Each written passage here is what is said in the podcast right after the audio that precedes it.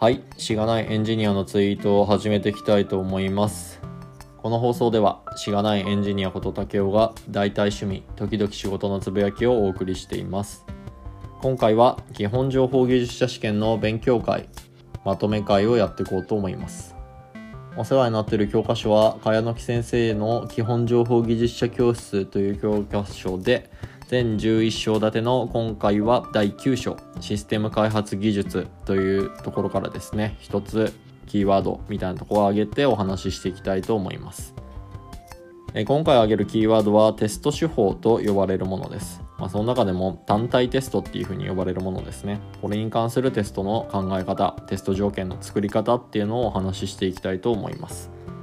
まあ、そもそもテストする対象っていうものはプログラムとかソフトウェアって言われるものですね。設計したそのプログラムとかソフトウェアっていうものが設計した通りにちゃんと動いてんですかっていうのを確認する時の手法になります。単体テストっていうふうに言っているのはですねプログラムっていくつかこう組み合わさって全体のシステムみたいなところができるっていうような作り方をよくしますと。でそれぞれのですねプログラムはまあ部品みたいな感じで考えられてその部品一つ一つをですねテストする時のやり方。そういう感じで単体っていう風な言葉を使っています。はい。で今回挙げるその単体テストの手法に関してはホワイトボックステストと呼ばれるものとブラックボックステストと呼ばれるものですね。この2つの考え方が大きくありますと。それについて詳細にこれからお話ししていこうっていう風な感じですね。ではまた例え話とかを用いてですねざっくりやっていきたいというふうに思います。で1つ目ホワイトボックステストっていうものはプログラムの内部の構造にですね着目して行うテストのことを言っています。なのでプログラムの中身っていうのは、まあ、よう分かっとるっていうふうなのが前提で行うテストですね。主にプログラムを作った人ですね、まあ、中身をよく分かっている人。プログラムを作った人自身が、えー、テストをする時の手法になっています。このホワイトボックステストの中にもこのテストの条件の作り方っていうのがですね、えー、4つぐらいに大きく分かれています、1つ目は命令網羅。2つ目は分岐網羅。3つ目は条件網羅。4つ目は複数条件網羅っていうふうに言われるものです、えー、ではこれらについてですね解説というか分かりやすく、え理解するために例え話を交えようと思うんですが今例えば、まあ、私自身がなんかプロジェクトに巻き込まれているプロジェクトに参加しているっていう風な状態だというふうにして、えー、ゲームセンターで作るじゃんけんロボットみたいなところですねプログラムの一部を任されているというふうに考えます。まあ、そのじゃんけんロボットっていうのは、まあ、ユーザーが遊んでじゃんけんの1回目もしくは2回目ですねに勝ったらメダルをくれるよっていう風な、まあ、ロボットを作りたいというものだとします。で今回担当するプログラムのところはそのメダルを出すっていう処理をですね呼び出すか呼び出さないかっていうところを、え分岐するようなプログラムを今回組みましたという感じです。そのプログラムの条件としてはじゃんけんの1回目に勝ったかどうかっていう情報とじゃんけんの2回目に勝ったかどうか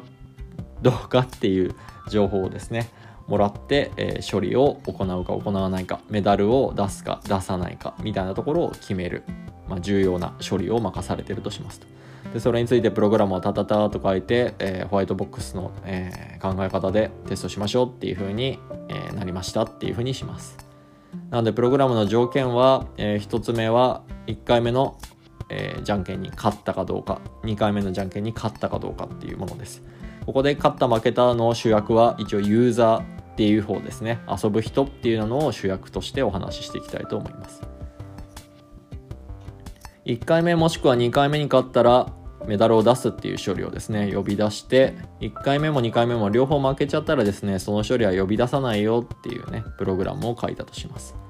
では命令網羅の考え方でまずはこのプログラムをテストしましょうっていうふうに考えるとですね命令網羅は全ての命令を少なくとも1回以上確認するっていうふうな考え方でテストを、えー、構築するってものになっています。ここで言う命令っていうものは今回はメダルを排出する処理を呼び出すっていうとこですね。こいつを確認できれば OK なので今回は1条件だけテストすれば OK っていう風な感じになります。なので例えばですけどプログラムとしては、えー、1回目のじゃんけんに勝って2回目のじゃんけんにこれ勝ってても負けててもどっちでもいいんですけどじゃあ負けてる時ですね。っていう風な条件を流してあげてこの処理が正しく呼び出されてるかっていう確認をしますと。この条件でテストした場合にはホワイトボックステストのですね命令網欄の考え方でしっかりテストしましたよっていう風に言えますうんこれだけだとじゃんけんに2回とも負けた場合には処理を飛ばすかどうかっていうところをですね確認できてないなっていうふうにも思いますよね。えー、それを、えー、次のですね、えー、分岐網羅っていう考え方のところでは確認しているってことになっています。これは全ての分岐を少なくとも1回以上確認するっていうものですね。これは分岐に注目しているので処理を呼び出すか呼び出さないかっていうルートをですねそれぞれ1回以上確認するっていう風なテストの考え方になっています。なので、まあ、処理を呼び出す方なんで、まあ、じゃんけんの1回目にも2回目にも勝ったよっていう条件とじゃんけんの1回目2回目両方に負けたよっていう風な条件をですねまあ、プログラムにテストしてあげてこの処理が正しく呼び出されてる呼び出されてないってところを確認しました。って言えば分岐網羅の考え方でテストをしていると言えます。次3つ目はですね条件網羅っていう考え方です。これちょっと口で説明するとですねとってもややこしいんですけど各条件式の真と偽の組み合わせを少なくとも1回以上確認するっていう考え方でテストするっていうものになっています。真と義っていうものは、えー、じゃんけんに勝ったっていう方を真。じゃんけんに負けたっていう方を義偽っていう風にですね考えると、えー、分かりいいかなって思います。各条件式の真と義の組み合わせを少なくとも1回以上確認するなのでじゃんけんの1回目に勝った2回目に勝った共に勝ったよっていう条件を1つ目とするんだったら2つ目の条件はじゃんけんの1回目2回目両方に負けましたよっていう風な条件を入れてやれば条件網羅の考え方としては OK です。そうすればじゃんけんの1回目に勝った状態と負けた状態でのテストもできていてじゃんけんの2回目に勝った状態負けた状態っていうのを、えー、テストできているっていうことになるからですね。これはホワイトボードとかがあった方が明らかに分かりやすいんですが、えー、条件網羅になってないっていう風な考え方のテストですね。えー、を考えてみるとじゃんけんの1回目に勝って2回目に負けたよっていうテスト。一つ条件としてやりましたっていうものとじゃんけんの1回目2回目両方に負けましたよっていう風なテストをしました。この2条件でテストをしたっていう場合には条件網羅でテストしたというふうには言えません。なぜならじゃんけんの2回目っていう方がですね両方ともじゃんけんに負けたよっていう、まあ、条件式でいうとこの義偽の組み合わせをですね、えー、通しちゃっているのでこの2回目のじゃんけんに勝ったよっていう条件をですね通してあげないとダメだよっていうふうなことみたいです。4つ目の複数条件網羅っていうところはですねこれは全部の組み合わせ確認しましょうっていうものです。なんで、えー、1つ目のじゃんけんの、えー、1回目に勝ったかどうかっていうところと2つ目のじゃんけんの2回目に勝ったかどうかっていうところですね。これの全部の組み合わせは 2×2 なんで4通りになりますね。えー、どこだっけ？中学校とかでやるものになるのかな？一応範囲としては。確率みたいな考え方のところで組み合わせってあったと思うんですけど、まあ、それで数えられますね。なんでこの条件を全部チェックしてあげて、えー、ちゃんと処理が呼び出されてる呼び出されてないっていうところを確認すれば OK ですよっていう風な考え方になっています。えー、っと基本的には後で説明した方ですね複数条件モーラーとかの方でテストしたらですねこの品質っていうのは上がります。プログラムのですね、まあ、全部の条件ぶち込んで全部の処理を確認してるから OK っていう風になるんですけど時間がそれだけかかってしまいます。今回の例だとうん、全然時間かかんないんでいいんですけど条件が例えばどんどんどんどん増えていくとですね、まあ、2の何乗とかっていうね乗数でどんどん条件が増えていくことになりますので非常にテストが大変になりますと。そういったところがあるのでえー、っと今回そのプログラムを作った人がですねまあ分岐網羅で今回は見といたらええやろみたいな感じで、えー、テストすることもあったりすると思います。時間の関係上とかですね。まあ、そういった、えーと、とトレードオフっていうとこがあるっていう考え方になっていました。はいここまでがホワイトボックステストの説明のとこですね。次にブラックボックステストについての説明です。これはプログラムのですね外部の仕様に着目して行うテストのことを言っています。これはなんでプログラムの中の構造っていうのはよく分かっとらんっていう風な状態ですね。まさにブラックボックスっていう言葉がぴったりだっていうふうに思うんですけどプログラムがこの設計者の意図した、え、機能を実現しているかどうかっていうのを検証するテストになっています。なんでまあ分岐動向っていう考え方じゃないっていうことですね。なのでこれはプログラムを作った人以外のですね第三者が主に実施するっていうふうにあります。まあ主になんで私これブラックボックステスト人に頼んだことって正直なくて自分で やったことしか ないなーなんてこう見てて思ったりするんですけど。はい。一般的にはプログラムを作った人以外のね第三者がやるっていうものになっています。これはですね、えーと、単体テストの手法でもお話ししたんですがブラックボックステストの考え方っていうのは単体テスト以外のですね、まあ、結合テストっていうかなですけどプログラムをガッチャンコした後ですね合体した後にも、えー、使えるテストの手法となっています。えプログラムの外部仕様に着目して行うテストっていうところが一応肝になっているとこですね、えー、なので今回はまたこれも例えてお話ししていきたいんですがさっきのまあじゃんけんロボットでですね、まあ、メダルがまあどれだけ貯蔵されてるかっていうところに対してえー、そもそもゲームをですね開始するかしないかっていう処理をプログラムとして組んだとしますと。とある部品でね。でもらってくる条件そのプログラムがもらってくる条件はメダルの残り枚数みたいな感じです、まあ、機械的にマックス100枚まで入るっていう風な状態になっていて、まあ、からですね。0だったらそもそもメダルがないよみたいなこと言ってゲームを始めないみたいなそんな処理をですねするためのプログラムだと思ってください。このプログラムに入ってくる条件は繰り返しになりますけどメダルがどんだけ残ってるかっていうのが数字のデータでもらってくる状態。そんなのを仮定してお話ししたいと思います。でプログラムから出ていくのはゲームをスタートするかどうかっていう判断ですね。スタートするしないっていう判断をこいつがしているという感じです。でブラックボックステストっていうものには、えー、2つですね。テストの技法設計技法があって1つ目が限界値分析っていうふうに呼ばれるものですね。でもう一つが同値分割でいいのかな？と呼ばれるものになっています。まず1つ目の限界値分析っていうものはですね有効値と無効値の境界となる値をテストの条件とするっていう風な考え方になっています、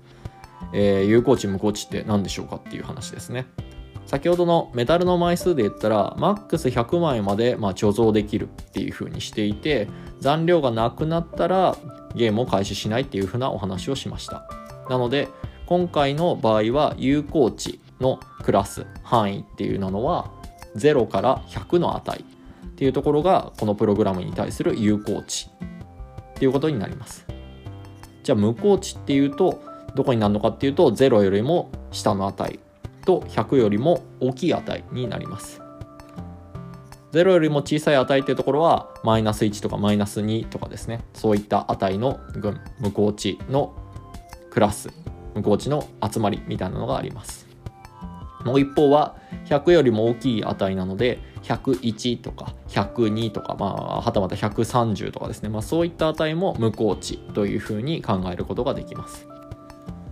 で限界値分析の説明の部分に戻ると有効値と無効値の境界となる値をテストの条件とするっていうふうにあります。今回の、えー、場合はですねメダルの0枚100枚っていうところが有効値の境界の部分になっています。でそれの1個隣の値を、えー、取ってあげればいいので無効値の境界のところで言うとマイナス1っていうとこと101っていう値を取ってあげれば OK です。なのでこのプログラムに対して限界値分析でテストしますよっていう時の条件はマイナス1、0、100、101の4つの条件でテストすれば限界値分析の考え方でテストしましたというふうに言えると言えます。次に、えー、同値分割の話ですね。これは有効値無効値のグループに分けてそれぞれのグループで代表的な値をテストの条件とするっていう風な考え方になっています先ほどと違って境界値ではなくて代表的な値をテスト条件とすればいいので有効値で言ったら0から100の間で適当に1個選んであげればいいので今回はじゃあ50とかっていうのを選んであげるとしますと。で無効値で言うと、えー、マイナス1、まあ、0よりも小さい方と101 100よりも大きい方っていうところのまあクラスがありましたのでそうすると0より小さい方だと、まあ、マイナス20とかをじゃあ入れたとして100より大きい方は130ですね。で値をしたとしますと。そうしたら同値分割の考え方でテストをするっていう場合にはマイナス2030130この3つの条件でですねテストしてあげれば一応 OK っていう感じになるかなと思います。はい。ちょっとね喋っててあのこの考え方だとゼロって有効値に本当に入るのかどうかっていうところは若干怪しいんですがまあまあ例えてなんでね、まあ、こういった考え方で、えー、有効値無効値のですねグループを分けてテストするっていう風な考え方ですね。これが、まあ、ブラックボックステストの考え方っていう感じになっております。でその有効値無効値のですね中から、えー、境界となる値とするのかえー、それとも代表値を使うのかっていうとこですね。そこによって、えーまあ、さらに考え方が変わってくるっていうものですね、まあ、よく私がやってんのは限界値の方が多いかなっていうふうに思いますね。なんでだろうな。代表値の値であんまりテストした記憶がないな。境界値で打ってるから大丈夫っすよみたいな説明をよく、うん、実際の仕事ではしてたかななんて思い出すとありますね。はい。えっ、ー、と、基本情報技術者試験の勉強のまとめとしては、えー、今回はここまでにしたいと思います。若干ブラックボックステストの説明が 例題というか例えとしては怪しいなと思ったんですが、まあ、いいでしょう。また、えー、いい例があったら思いついたらやるっていうところで、えー、今回は締めたいと思います。えざっくりまとめますとテストの手法としてはホワイトボックステストとブラックボックステストっていうものがありました、え1つ目ホワイトボックステストっていうところはプログラムの内部の構造に着目して行うテストのことです。中身のことがよう分かっているのでプログラムを開発した人がですね自身がそもそもテストをするっていう風なテストの考え方になっています。2つ目のブラックボックステストっていうものはプログラムの外部の仕様に着目して行うテストのことを言います。これは中身がよう分かっておりませんのでこれはプログラムを作ってない人がですねテストをするっていう風な感じの、えー、時に使うテストの考え方になっております。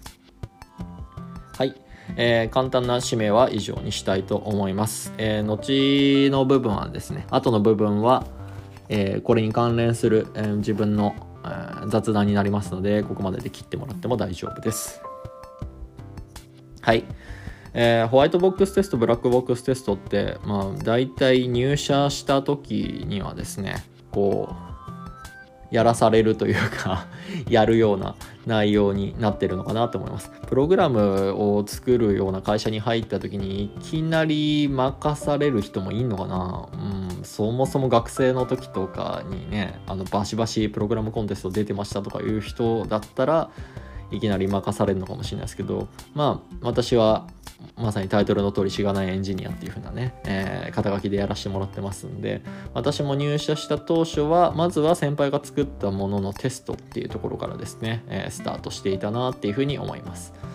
であまあ先輩もね、まあ、忙しいところだったのでっていうのもあって、まあ、設計書をですねいちいち一つ一つのバージョンで作ってなかったと、まあ、最終的に、あのお客さんに出すっていう断面でですね設計書はきっちり作るみたいな感じの仕事をしていたので、まあ、急にこれをテストしてくれって私が渡された時にはですね、まあ、設計書ってものがなかったんですね、まあ、そうした時どうしたらいいのかっつったらまあそっからですね。いろいろ本当は先輩にこういっぱい聞いて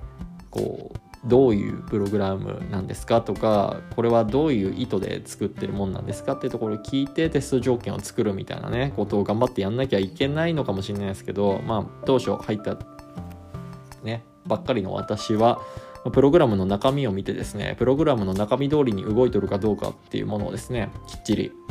やりきりましたっていうふうに言ってテストをしたっていうふうに言ってました。あの、まあ、それはある意味そのプログラムのデバッグになっていてですねその先輩が作ったもののテストには全くなっていないっていうふうな状態で非常に危険なものだったんですけれども。はい。っていうことをですね後々のレビューとかですねあのテストが終わった後にテスト終わりましたっていうねあの何て言ったらいいんだろうレビュー会？いろんな偉い人を集めてお話しした時に「お前竹雄お前それはプログラムのテストをしてるだけだな」っていうふうに言われて「ははあ」って あのそれは作ったもののテストになってねえんだよっていうふうにね言われた記憶がありますその時にまあホワイトボックステストっていう言葉を私はまああんまり知らなくって、ま、ネットで調べた感じこれプログラムの中見て行うテストやろっていうふうに思って 普通にテストをしていたななんてことがねあったりしたななんて思い返すとありますね。ちょっとお恥ずかしい話なんですが、まあ、そこからこういうテスト手法みたいなところを勉強するようになってこの2つのワードについてはまあよくなので実務上でも使う重要なワードだなっていうふうに思いながら、え、勉強してて思いましたってとこですね。なので設計書ってめっちゃ大事なんで、うん、まあ細かく本当は書いてほしいんですけどもなかなかこうね設計書がきっちり残ってるっていうところも、うん、なんか私が経験してる職場では結構珍しいことの方が多いというかものなので、まあ、プログラムをこう組んでいるね意図みたいなところっていうところを、まあ、プログラムから読み取るのって、まあ、正直言うと全然できないんでやっぱり人からねちゃんと聞くみたいなねところが必要になってくるというかここでもまあコミュニケーション能力みたいなところが試されるのかななんて思ったりもしました。はい。いや、あちゃんとしたとこだったらごめんなさい設計書をちゃんと作ってるかもしれないのでこの話は。万人には適用されるもんではないなと思いながらはいお話しした次第となります。はい。えーと今回は以上ですかね。そんなとこかな。まあ今度テストについて話すっていうことがあるんだったら今度はあれですね。その設計した通りに動いているっていうベリフィケーションっていう風な考え方と設計したものがちゃんと役割を果たしてんのかっていうバリデーションっていうですねテストの考え方も2つまたあってそれの違いみたいなところをですねなんか自分の中でこう言語化うまく体系的にお話できるなっていう風になったらこういった回もですね撮ってみたいななんて思います。これも非常に私が新入社員の頃というか若かりしい頃にですねだいぶ怒られた内容に なっていますんではい。あの情報系のね、えー、初学者といいますかこれから仕事をするっていう人向けで分かってない人がもしいるんだったらですねためになるんじゃないかなとまあね思いますんで機会があれば撮っていきたいなと思っています。はい。では今回は以上にしたいと思います。ありがとうございました。また次回もよろしくお願いいたします。